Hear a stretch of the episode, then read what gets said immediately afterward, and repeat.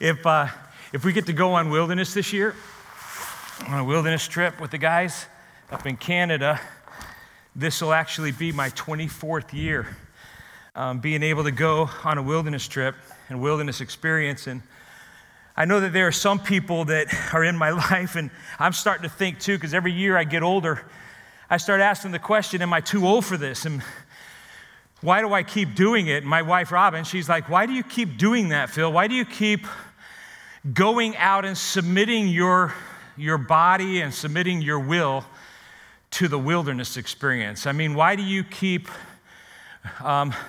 what value do you see in going out and getting in a van like sardines with 10 men to drive all night long to get to Ontario, Canada, to Algonquin Provincial Park, just to get out and get into your canoes and your backpacks and paddle across these big lakes and get on portages and sticking a 60-pound backpack on your back and a 70-pound canoe and portaging over the mountain or the hill or the trail down the trail, and your chest is burning and your neck's killing you from the yoke of the canoe, and just to get on the other side and dump it in the water and put your pack in to paddle across and do it again for like 5 or 6 lakes a day, to get into camp and then tear everything off of your back and go out into the woods and cut firewood and prepare for the night and then cook your meal over the fire and then unpack your pack and get your stuff out and get your tent set up and sleep on the ground all night and roll all night long thinking, man, why am I doing this? And my back hurts and my shoulder hurts. And just to get up the next morning, pack it all back up and do it all over again and do that for 7 days. Why would you continue to do that, Phil? And I will say to you, the reason is, and I say this humbly, it's not because I'm some kind of powerful man of any kind. It's because I have learned the value, and I've learned to embrace the necessity of the wilderness. I've learned to value the pain of the process that has helped me be a better man, a better husband, a better father, but more importantly, a better man of God, as I have submitted myself to the process of wilderness and actually embrace it. We're in a wilderness right now, all of us. You've heard the phrase, everyone's using the phrase, we're all in this together, and it's true. Worldwide, this is the global crisis. We're all in this together, but we're not all experiencing it the same way.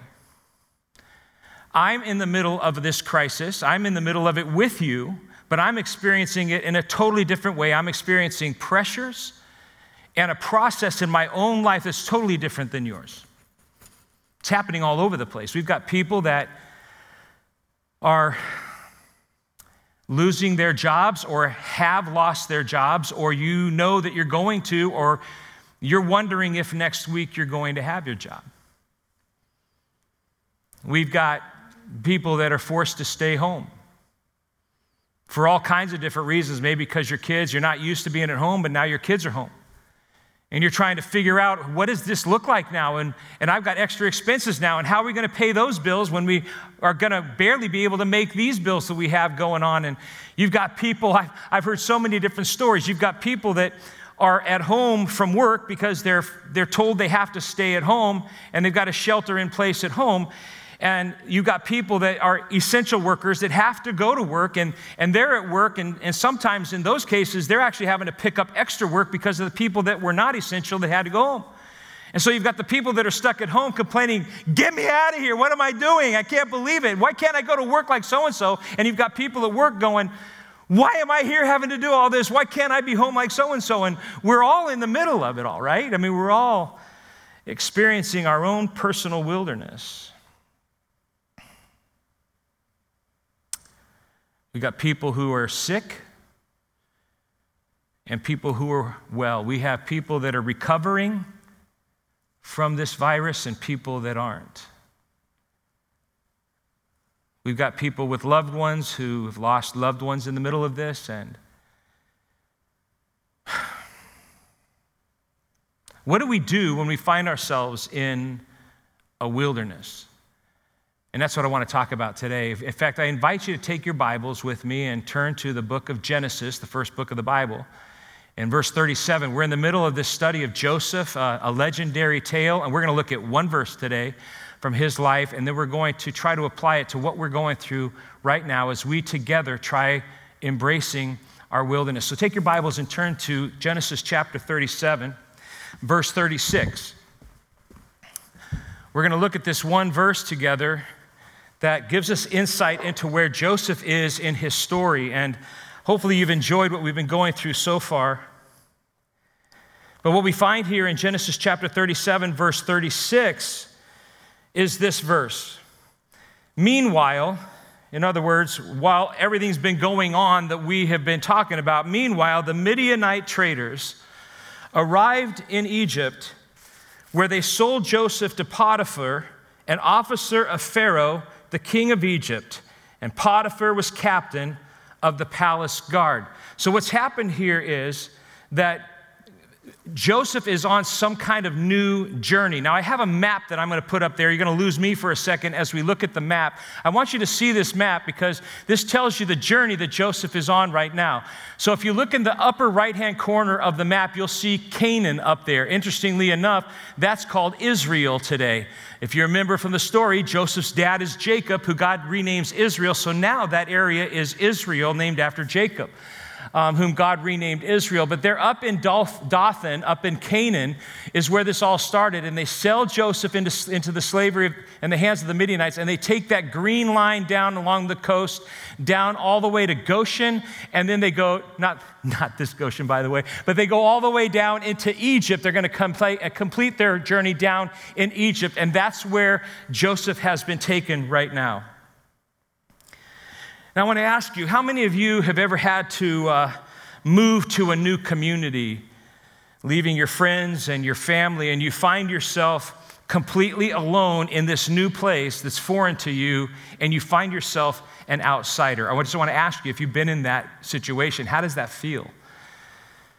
However you can see how that feels, you can apply that to what Joseph was feeling here, because Joseph is in the middle of what, humanly speaking, we would call a dark valley or a life storm, but I'm going to call it today, we find him in the middle of his own personal wilderness experience.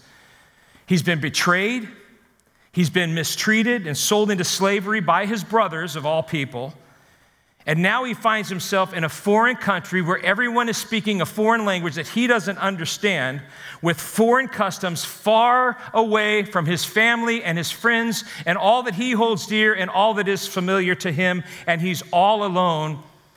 Are you ready for this? At age 17. It's not just a foreign place. He's landed in Egypt, a place that the Bible tells us actually hates the Hebrews. He was part of the Hebrew nation.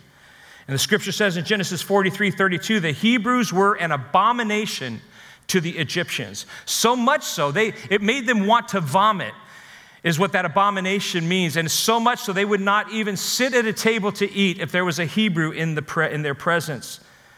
See, the Hebrews were nomads and they were shepherds in their land. And the Genesis 46:34 tells us that every shepherd is an abomination to the Egyptians.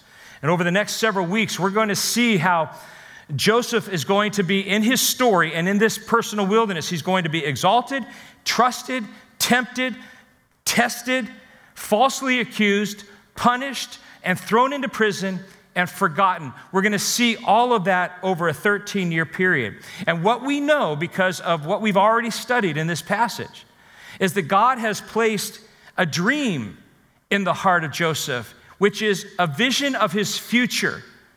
And we know, because we've read the story, that God has a great, big, miraculous, God-sized, supernatural plan for Joseph's life, right? We know that to be true.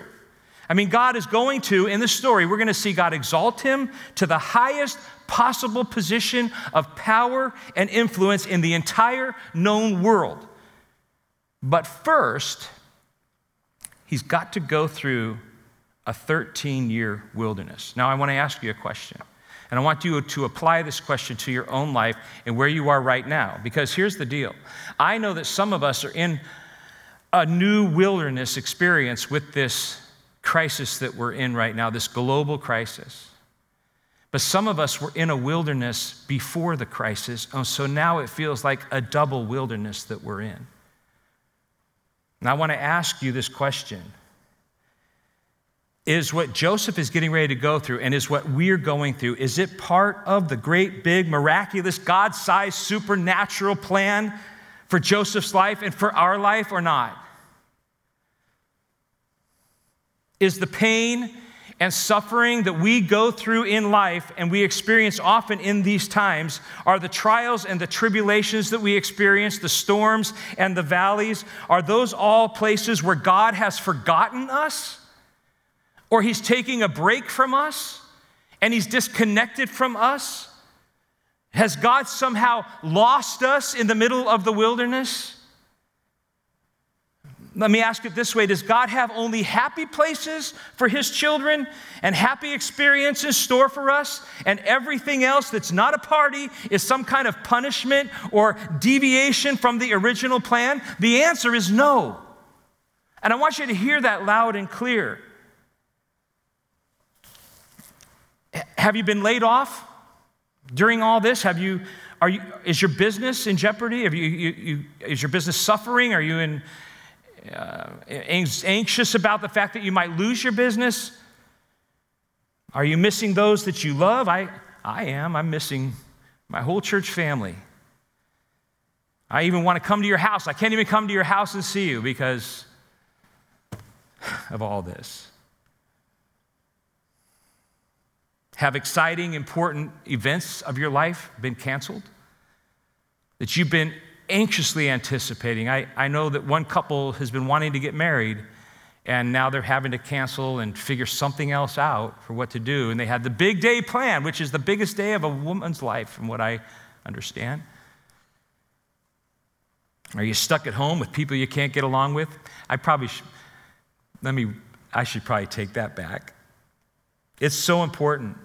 My friend, listen, in the middle of this, it's so important for us to stop viewing our own personal wilderness experiences as though somehow God was punishing us or has abandoned us. And we need to begin embracing these hard, difficult times as provision, as hard as that seems. We need to embrace it as provision and growth and connection and preparation during this desert experience that we're having. I'm reading a book right now that I want to introduce to you, and a lot of what I'm saying today came from this author, John Bevere, and he writes this, and I want you to see it on the screen and write it down somewhere and post it somewhere in your home. Wilderness is a necessary place to visit on the way to the promised land.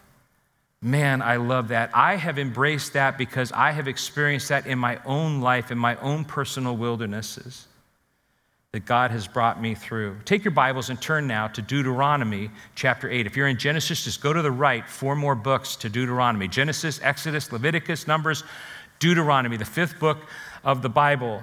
And go to chapter 8 in Deuteronomy. And while you're going there, I just want to put this picture up of this book, God, Where Are You? By John Bevere, Finding Strength and Purpose in Your Wilderness. I would encourage you to go online and buy this book and get this book. Right now is a perfect time to read a book like this. I'm reading it. We're going on a wilderness trip, if God allows us to, in September. We're going to take 32 men to Canada. This is going to be required reading for them before we go on to the trip, if the Lord allows us to go. But I want you to look in Deuteronomy chapter 8, verse 2, and look at what God is saying to his people. And in doing this to those people, he's actually saying this to us today. So lean in, okay? Deuteronomy chapter 8, verse 2. The Lord is speaking, and he says, "Remember how the Lord your God led you all the way in this wilderness to humble and test you in order to know what is in your heart." Remember, people, and understand, embrace the wilderness because it has a purpose. The desert place has a purpose. Even though it feels sometimes, actually it feels most of the time like it's a negative purpose, it's not. In fact, quite the contrary. It's a positive experience. It's quite positive. if you'll let the wilderness do its work in you, because the desert changes you and changes me when we're in the middle of it. This is where the people of Israel finds himself. And our wilderness exists, God is telling us here, to train and purify and strengthen and prepare us for a whole new, powerful, and exciting move of the Holy Spirit of God in our lives and through us, which will result in the production of spiritual fruit in our lives and the advancement of the gospel of Jesus Christ and the building of his kingdom here on earth through us because of the work that was done in us. But the problem with most of us humans, You okay so far? You're still with me? The problem with most of us as humans is that we're so into our comfort, we so enjoy our comfort, that when we enter into the wilderness, and by the way, don't expect the wilderness to be comfortable. It's not. It's why it's called wilderness. The desert place is not a fun place, but it's a necessary place.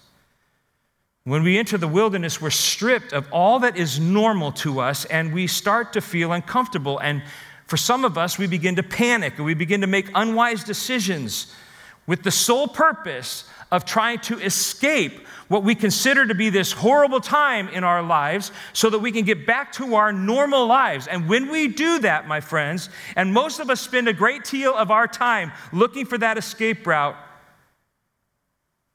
we forfeit the growth that God wanted to do in us. We forfeit that, and we end up prolonging our wilderness experience because God has no intention of you ever going back from where you came in the same way that you left it.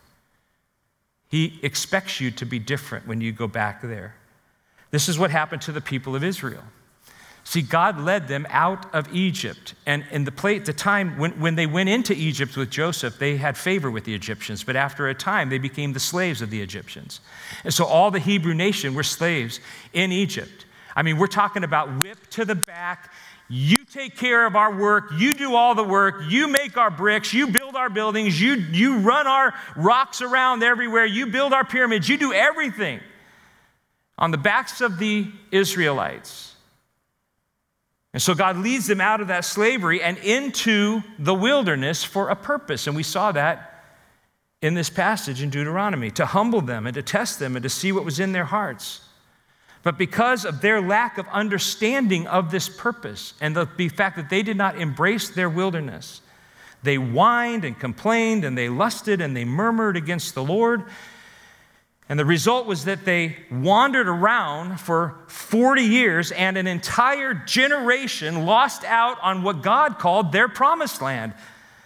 It was a place of peace and provision that he had prepared for them, a land flowing with milk and honey, the scripture calls it, a land of opportunity and prosperity. He had no intention for his people, his people that he loved, his chosen people that he delivered miraculously out of Egypt and out of their bondage. He had no intention of them staying in the wilderness for 40 years. None. They were supposed to go out there, learn their lesson, embrace their wilderness, learn what God wanted to teach them so that he could take them into the promised land and do all the wonderful things and take them on the great adventures of their life. My friends, this will happen to us what happened to Israel, and we will forfeit, and our kids will forfeit what God has for us if we're not careful and embrace our wilderness. And don't resist what God is doing. It's here. It's upon us right now. We're living in the middle of it, and it exists. First of all, if you're doing notes, you can jump these notes with me, to humble us so that we will hunger for him. Look at verse 3 of Deuteronomy chapter 8. The scripture says that he humbled you. So it was to test them, to humble them and to test them and to see what was in their hearts. Remember, that's why he sent them into the wilderness. And he humbled you, verse 3, causing you to hunger and then feeding you with manna, which neither you nor your ancestors had ever known. So I'm humbling you by causing you to be hungry, is what he's saying here. And then I'm going to feed you with manna. Now, this was some kind of bread that we're going to talk about here in just a little bit. It's some kind of holy heavenly bread. They call it the bread of angels, the food of angels, which neither you, no one had ever seen this before. You and your ancestors have never seen this bread. But I'm going to teach you, I'm going to feed you with this bread to teach you that man does not live on bread alone, but on every word that comes from the mouth of God. So I'm going to humble you, and I'm going to make you get hungry, and then I'm going to provide manna for you that for you to eat. But that event, that provision is going to teach you something that I want you to learn. Great, right? Sounds great. Now, this manna you could call miracle bread. This is bread, and you can go study it and how it came, and it came in the morning, and they had enough, and they made bread out of it, this stuff that landed on the ground when the dew came, and some people have called it the bread of angels. It was a superfood of some kind because it sustained life. All you needed to have was that. It had all the minerals and everything in it that you need to sustain life and to be a healthy individual, and you didn't need anything else but this. In fact, if you remember Elijah went on a 40-day journey in the wilderness, and before he did, God gave him two pieces. Some people believe it was this manna, two pieces of bread that God gave to him, and on two pieces of bread, it sustained him for 40 years. It kind of reminds me of the Lord of the Rings. And I don't know if you are okay with me using a Lord of the Rings illustration, but it kind of reminds me of the Lord of the Rings and the lambless bread that Frodo and Sam used. It was the only food that they had that sustained them for their journey. And this is kind of what this manna was all about. And so I want to illustrate this to you because if I were to think of what is manna, this heavenly food, this life-sustaining food, I immediately went to bread, homemade bread, and peanut butter and jelly. That's what would sustain me. All the life-giving nutrients that I need is in bread, homemade. This is homemade sourdough. Came out of the oven this morning. In fact, if you were here, you'd be able to smell it, and I'd even give you a piece and offer you a piece. But this is what I imagine that God says, okay, I want to take you and humble you. I want to take you into the wilderness and humble you, and that humility is going to start with hunger, and you're going to be hungry, and I'm going to give you manna. Awesome, right? This is miracle food. This is like super food from heaven. And I imagine that it's like awesome bread, that's like warm out of the oven every day, and it's just beautiful, and it's got great stuff on it that I like, like Jif peanut butter. This is like Jif creamy, okay? It's not like that nasty stuff that you buy that's supposed to be healthy peanut butter that when you get into it, it's like concrete at the bottom, but it's got oil all over the top. And like, how do I eat this stuff, right? You know what I'm talking about. Right now, you're giggling right now. So go throw that stuff away and go get some Jif because it's the best. And then, of course, we have Welch's grape. Welch's grape. Don't get store brand grape. Get Welch's grape, okay? This is like... In fact, it's so good that this is the juice that we drink for communion. We used Welch's grape juice because it's like heaven stuff. So you got it? Manna. How awesome is this? You're hungry. Think about it. You're hungry. You're out in the wilderness. You haven't had anything to eat. You're starving, right? You're hungry. And God says, here. This would be like, oh, my word. I'm so excited to eat this. Are you excited? You want some right now. Or I'm grossing you out, one of the two. How awesome is this? And I'm going to pound this down, and it's going to satisfy me. And then it's like, awesome, God. Now what's for lunch? And he's going to say, manna. Great. I love peanut butter and jelly sandwiches. I love this bread. I love to eat this, and I'm going to eat it for lunch. And I'm going to pound it down, and I'm going to say, this is awesome, and it satisfied me. I'm ready for the rest of my day. And then I'm going to say, what's for dinner? And he's going to say, manna. I provided it for you. That's great because I love peanut butter and jelly. I love this sandwich. I love it. What are we having tomorrow? Manna. Like breakfast, lunch, and dinner? Yeah. Great because I love it. What are we having the next day? Manna. And how about, how do you think you would feel about this if you ate this and this was all you had to eat for 40 years? That's what God did with his people. He took them into the wilderness. He made them hunger.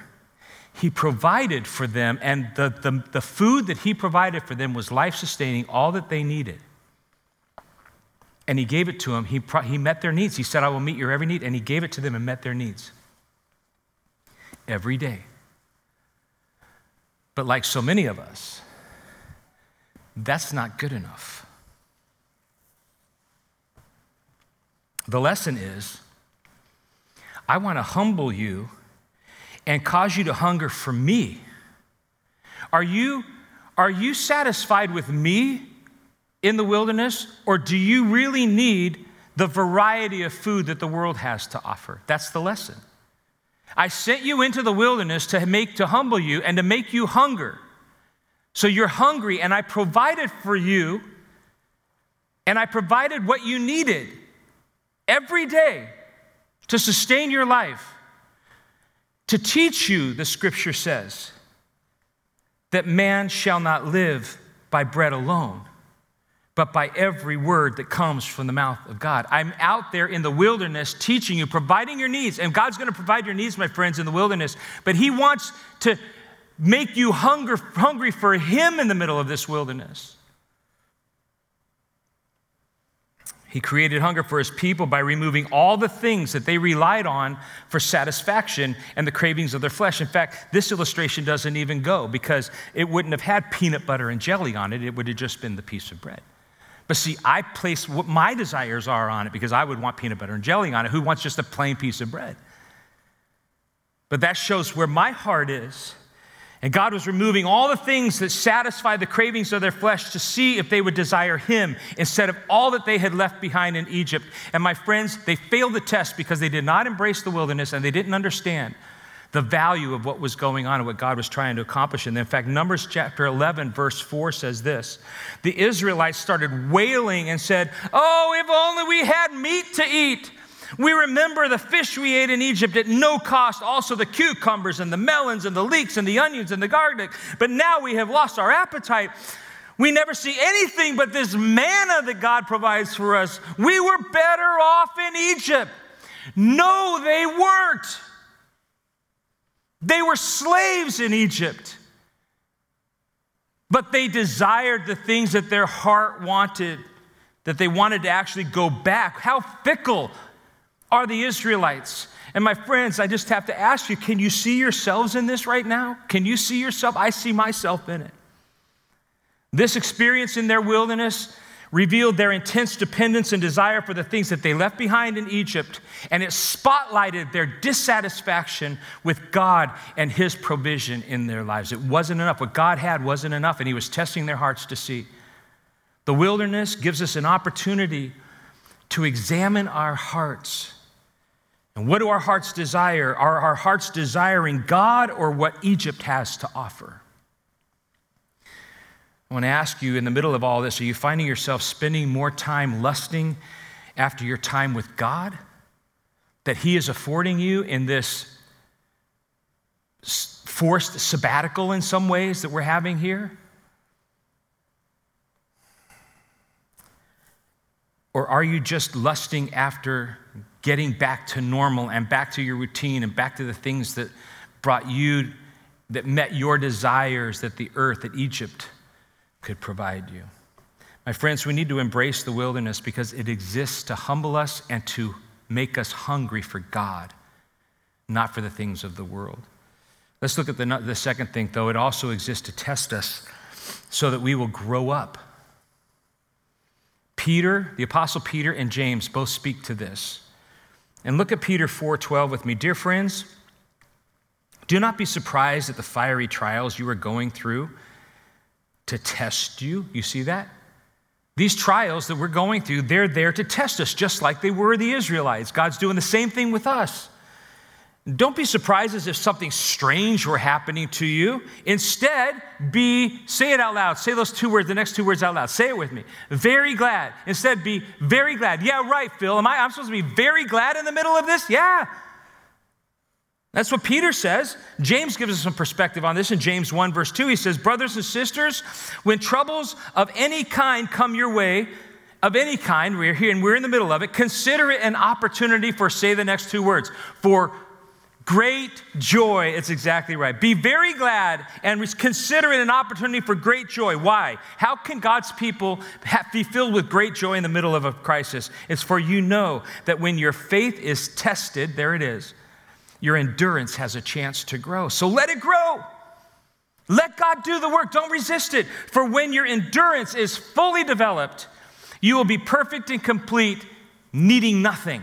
You'll be mature in the Lord if you let God do the work of the wilderness in your life. Our Heavenly Father, my friends, listen to me. He is not a passive Father.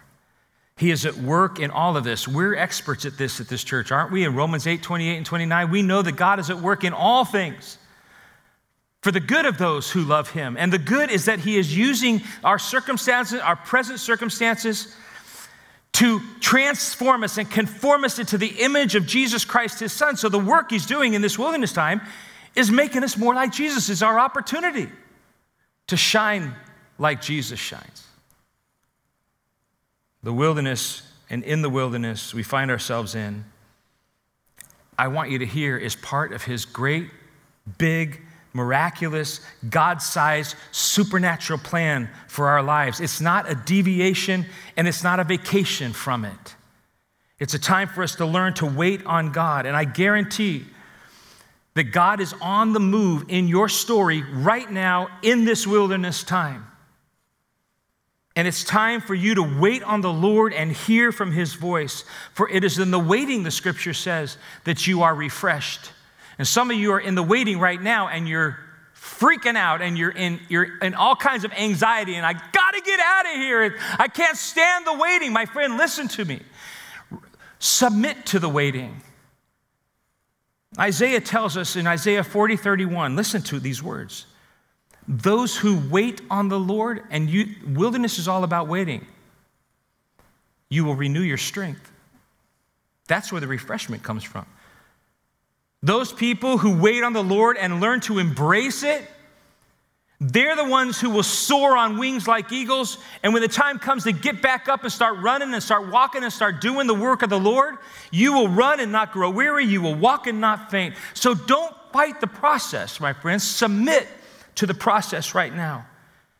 It's time for us to listen to the voice of God, because right now in this wilderness time, he wants to say something to you. It's your opportunity to become an expert listener. I don't know if you remember this story or not, but God took Elijah out into the wilderness for 40 years. No, I did not say that right. 40 days. 40 days and nights he went into the wilderness, into the mountain, not to speak to him in the wind that tore the mountain, the scripture says, not to speak to him in the earthquake that shook the ground.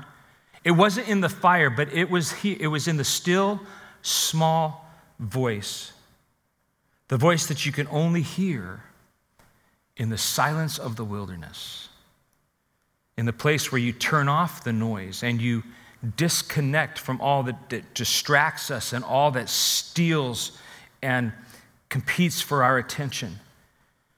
It's only in the solitude of the wilderness that you can hear that small voice of God like Elijah did. And in that voice, are you listening? In that voice, like Elijah, we will get our next assignment. I want you to see this as we end here, that we need to embrace our wilderness because it exists to prepare us for the next adventure. The wilderness, my friends, is God's tool that he has always used from the very beginning to prepare his servants to do the amazing things that he has planned for them. The amazing, great, big, miraculous, God-sized, supernatural plans that he has for our lives. I'm going to keep saying that, and maybe I hope you're not getting tired of hearing that, because it's true that God has this giant plan for you.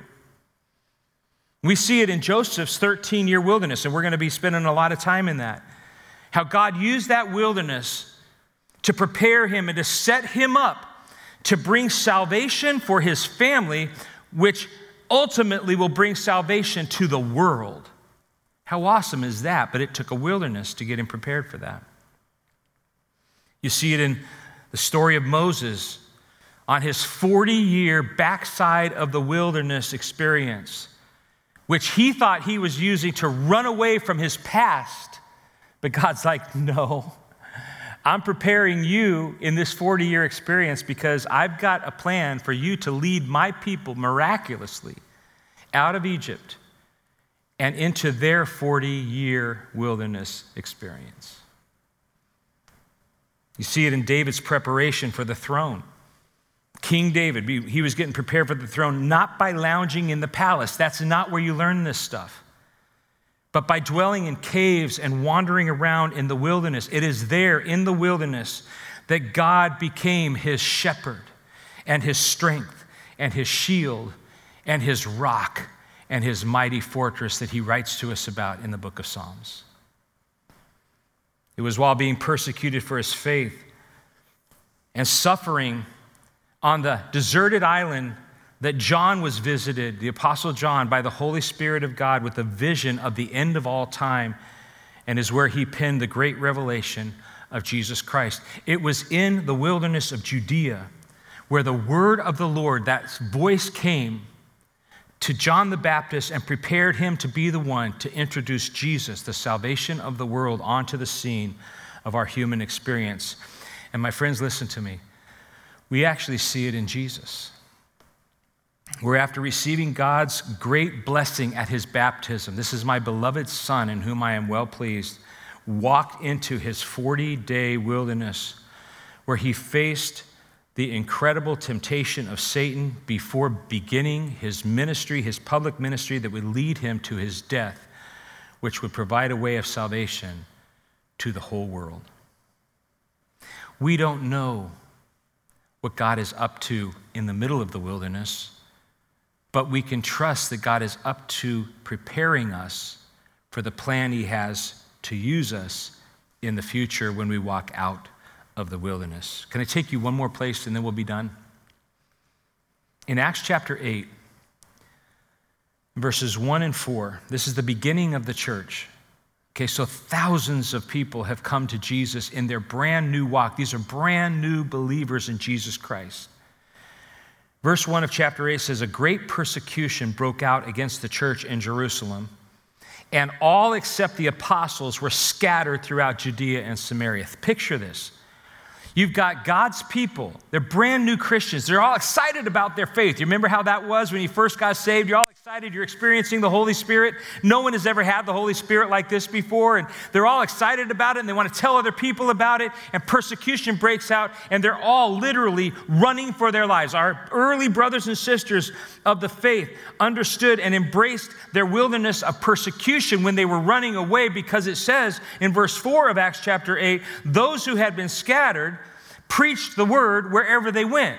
They didn't scatter and go hunker down somewhere. They actually went out there, and as they're running for their lives, there's some people are saying, why are you running for your life? It's because I have new life in Jesus Christ, and I want you to see this new life, and I want you to have it too. But you got to understand, if you take Jesus, you're going to have to run for your life too. But it's the best life we can have. They totally understood their wilderness experience. And it ended up taking the gospel to the entire world. Hebrews 11:35 says that they were tortured because they refused to turn from God in order to be set free. In other words, they chose God over their own desires. They chose God and his path that he had for them over their own luxury of not undergoing and having to go through the persecution. They placed their hope in a better life after the resurrection because their focus wasn't here on the earth. Some were jeered at, their backs were cut open with whips. Others were chained in prisons. Some died by stoning, some sawed in half, others were killed with the sword. Some were going about wearing skins of sheep and goats, destitute, oppressed, and mistreated. They were too good for this world, wandering over deserts and mountains, hiding in caves and holes in the ground. My friends, our early brothers and sisters went through hell on earth for the advancement of the gospel. That was God's plan, to scatter them so that the gospel can be spread to the ends of the earth. Jesus, when he taught us to pray, he said, this is how you need to pray. Father, your kingdom come and your will be done on earth as it is in heaven. These are the words of a person, a child of God, who knows what it is to submit to God, their Father, and to his plans and his will and not ours. And that's what we do in the wilderness. Embrace our wilderness. And when you do, you humbly submit to the process of purification and preparation so that God's amazing, great, big, miraculous, God-sized, supernatural plans that He has planned for you before the foundations of the earth can be accomplished here on earth as it is in heaven. Do you remember Job? After all that Job went through in his own personal earthly wilderness experience, he concluded with these words in Job 23:10. God knows the way that I take. When he has tested me, I will come forth as gold. That's a child of God who has learned to embrace his wilderness. My prayer for you, my friends, is the same prayer that Paul had, where he looked at the people of God and said, I am certain that God, who began the good work within you, will continue his work until it is finally finished on the day when Christ Jesus returns.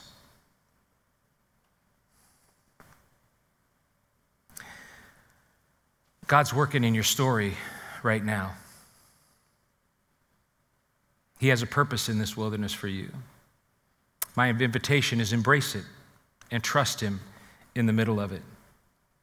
What are you hearing God say to you right now? Can you even listen? If not, then the challenge is to be still and wait on the Lord and listen to his still small voice, because he wants to speak to you. I would encourage you to write your story in. Journal through this time. And if you've got a story of where you can hear the voice of God and you know where God's taking you and the things that he sees, would you write those into me? Email them into me. I'd love to hear what God is doing in your personal wilderness. I'm going to pray for you now, and we're going to end our time. But I just want to encourage you, and hopefully these words today have encouraged you to persevere. In fact, don't just persevere. Welcome the wilderness and embrace it, and look to see where God is at work in it. We're going to meet together Friday night, this Friday night. It's Holy Week, and we're coming up on Easter, and we're not going to be able to gather together like we had hoped to for our Good Friday service at 7 o'clock Friday night, but we're going to live stream it. So hopefully you'll join us as we ponder this phrase, nothing but the blood. The blood that was shed for us when Jesus died on the cross. And then on Sunday at 9 o'clock, we're going to come back together and we're going to rejoice in the fact that he finished the work there in the empty tomb for you and for me. Hopefully you'll join us. Invite somebody to join us online also. Some of your friends just say, here's how you can get online and join us for Good Friday service at 7 o'clock this Friday and Easter services at 9 o'clock next week. Let me pray for you. Father, I pray that you'll help my friends through this time, that you'll strengthen them as you grow them, that they will embrace the pain and the purpose of the pain, and that they will embrace the necessity of this time because of the work that you're doing in them in order to prepare them and prepare all of us to do the great work that you have prepared for your church. We're excited to see all that you're going to do because we know you will not waste this wilderness time. We give it to you, Lord, and I just want to pray for my brothers and sisters that you'll provide for them, that you'll strengthen them, give them wisdom. They've got some big decisions to make. I pray that you'll provide their every need like you have promised, and that they will draw their hearts close to you. In Jesus' powerful name we pray. Amen. I love you, my friends. God bless you. We'll see you next time.